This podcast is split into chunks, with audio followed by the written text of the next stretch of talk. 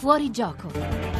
Sono le 16.13 minuti, rieccoci qui oltre la linea delle notizie, notizie arrivate proprio negli ultimi istanti durante il GR1, come avete sentito, con la sentenza del processo sulla cosiddetta trattativa Stato-mafia che è stata eh, pronunciata proprio pochi secondi fa, una lunga sentenza, una lunga vicenda molto complessa, un processo che come sappiamo è durato qualcosa come 5 anni con oltre 200 udienze, con eh, l'audizione di eh, decine, centinaia probabilmente di testimoni e i giudici erano in Camera di Consiglio Consiglio già da lunedì, quindi dunque una decisione molto lunga e meditata. Diversi gli imputati, ci sono state diverse condanne, tra queste eh, naturalmente per reati diversi tra loro, quindi cercheremo anche un attimo di fare chiarezza per capire le singole posizioni. La trattativa Stato-mafia insomma fa riferimento a quella che a questo punto non può essere più considerata una presunta fase di accordo tra una parte delle istituzioni e Cosa Nostra all'inizio degli anni 90, tra il 92 e il 93, nel tentativo di arrestare la stagione stragista che ben ben ricordiamo di quegli anni che fece eh, diverse vittime anche illustri, ricordiamo molto bene quel periodo così oscuro e cupo per il nostro paese.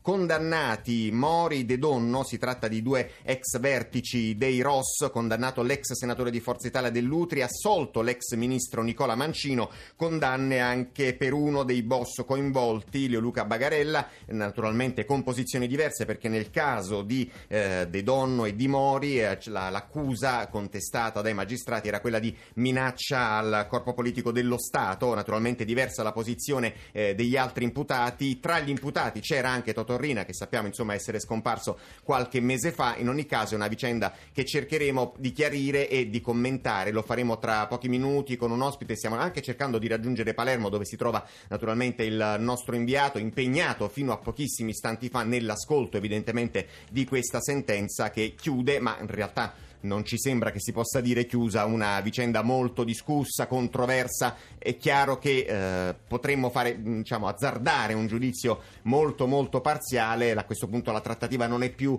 un'ipotesi a quanto pare, ma eh, c'è un segnale da parte dei magistrati piuttosto forte che cercheremo poi di analizzare in maniera più dettagliata tra pochi istanti. Sì, diciamo che appunto le, intanto lo riepiloghiamo brevemente, le condanne riguardano molti anni, 16 anni, con eh, la condanna a 12 anni per Dell'Utri e per il generale Mori sono quelle eh, più, più, diciamo, che fanno più notizia, oltre che a, ovviamente anche quella per De Donno, è l'assoluzione di Nicola Mancino, eh, che ha avuto un ruolo in questo processo, lo ricordiamo, Mancino era ministro ai tempi della trattativa, si avvicendò poi con, con Scotti, insomma fu un periodo molto complicato, lo ricordiamo, ci riferiamo a quella stagione tra gli anni, i primissimi anni 90, tra anni, il 92 e il 93, 92, 93 eh, anni che precedettero le stragi non solo di, le, che, nelle quali videro la morte il giudice Falcone e poi successivamente Paolo Borsellino, ma anche la stagione delle stragi, quelle che riguardarono eh, gli attentati di Roma, Roma quindi, e Milano eh, sostanzialmente, poi Firenze, Firenze via dei Georgofili, mm. la, la, Basilica di San Giovanni, quel controverso attentato a Maurizio Costanzo nella, in via Fauro che in realtà forse eh, avrebbe riguardato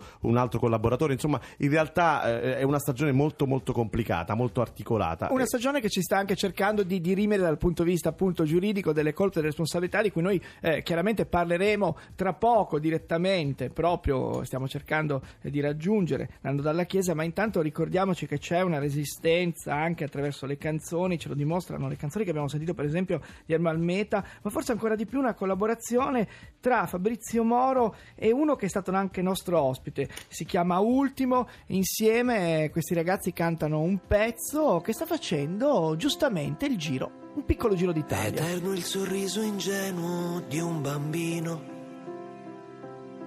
sono eterne le mie parole in un bicchiere di vino. È eterna la radice di un albero che ha visto la storia. Un pensiero contaminato dalla memoria. È eterno chi ha scelto di vivere a suo modo. La mia voglia, la pace, la guerra fra il gatto ed il topo. Eterno un soffio di vento mentre chiudi i tuoi occhi. E ogni cosa che ti dà un'emozione quando la tocchi. Aspetta qui per un minuto e stringi le mie mani fino all'infinito. Che se ti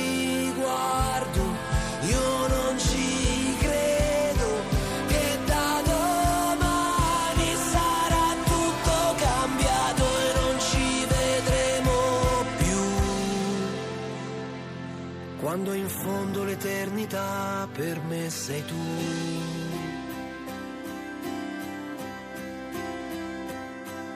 Eterna è la festa che fanno nel mio quartiere. Chi salta dalla vetta più alta quando sta per cadere. La leggerezza quasi scontata di questa canzone. Un'idea che cambia il pensiero di tante persone. Aspetta qui per un minuto e stringi le mie mani fino all'infinito. Che se ti guardo io non ci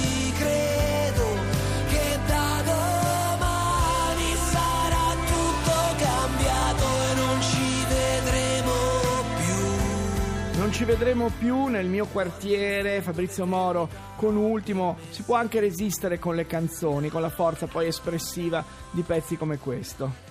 E allora, pene comprese tra 8 e 28 anni di carcere per gli ex vertici De Ross, Mori, Subranni e De Donno, condannati anche l'ex senatore Dell'Utri, Massimo Ciancimino, i boss Bagarella e Cinat. Cercheremo naturalmente di capire più nel dettaglio il valore di questa sentenza che commentiamo subito a caldo con Lirio Abate, il nostro collega dell'Espresso. Buon pomeriggio e grazie di essere con noi. Pomeriggio.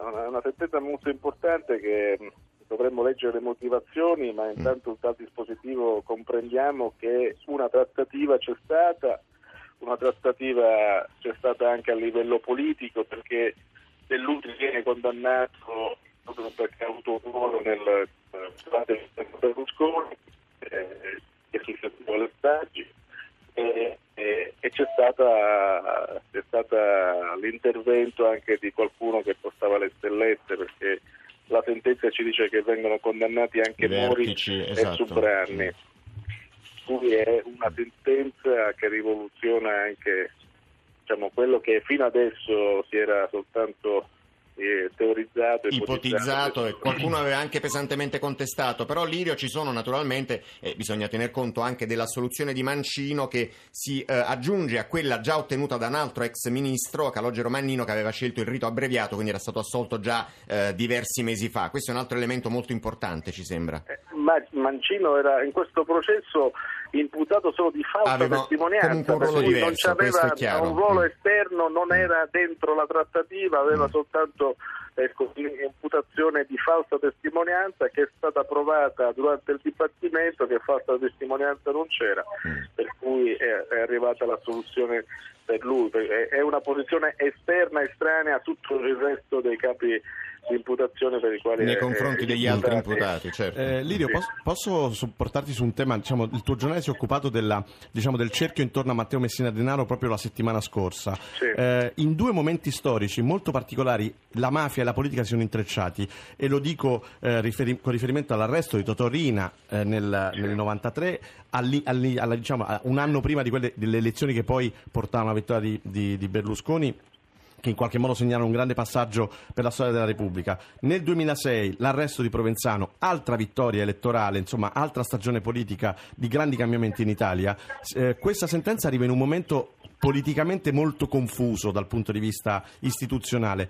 Come secondo te può impattare rispetto a quelle che poi saranno le scelte eh, che da qui a poche ore il Presidente Mattarella dovrà fare, tenendo conto che c'è appunto un cerchio strettissimo intorno all'ultimo capo di Cosa Nostra, o almeno a quello che sembra essere l'attuale capo di Cosa Nostra, reggente, vivente, cioè Matteo Messina Denaro.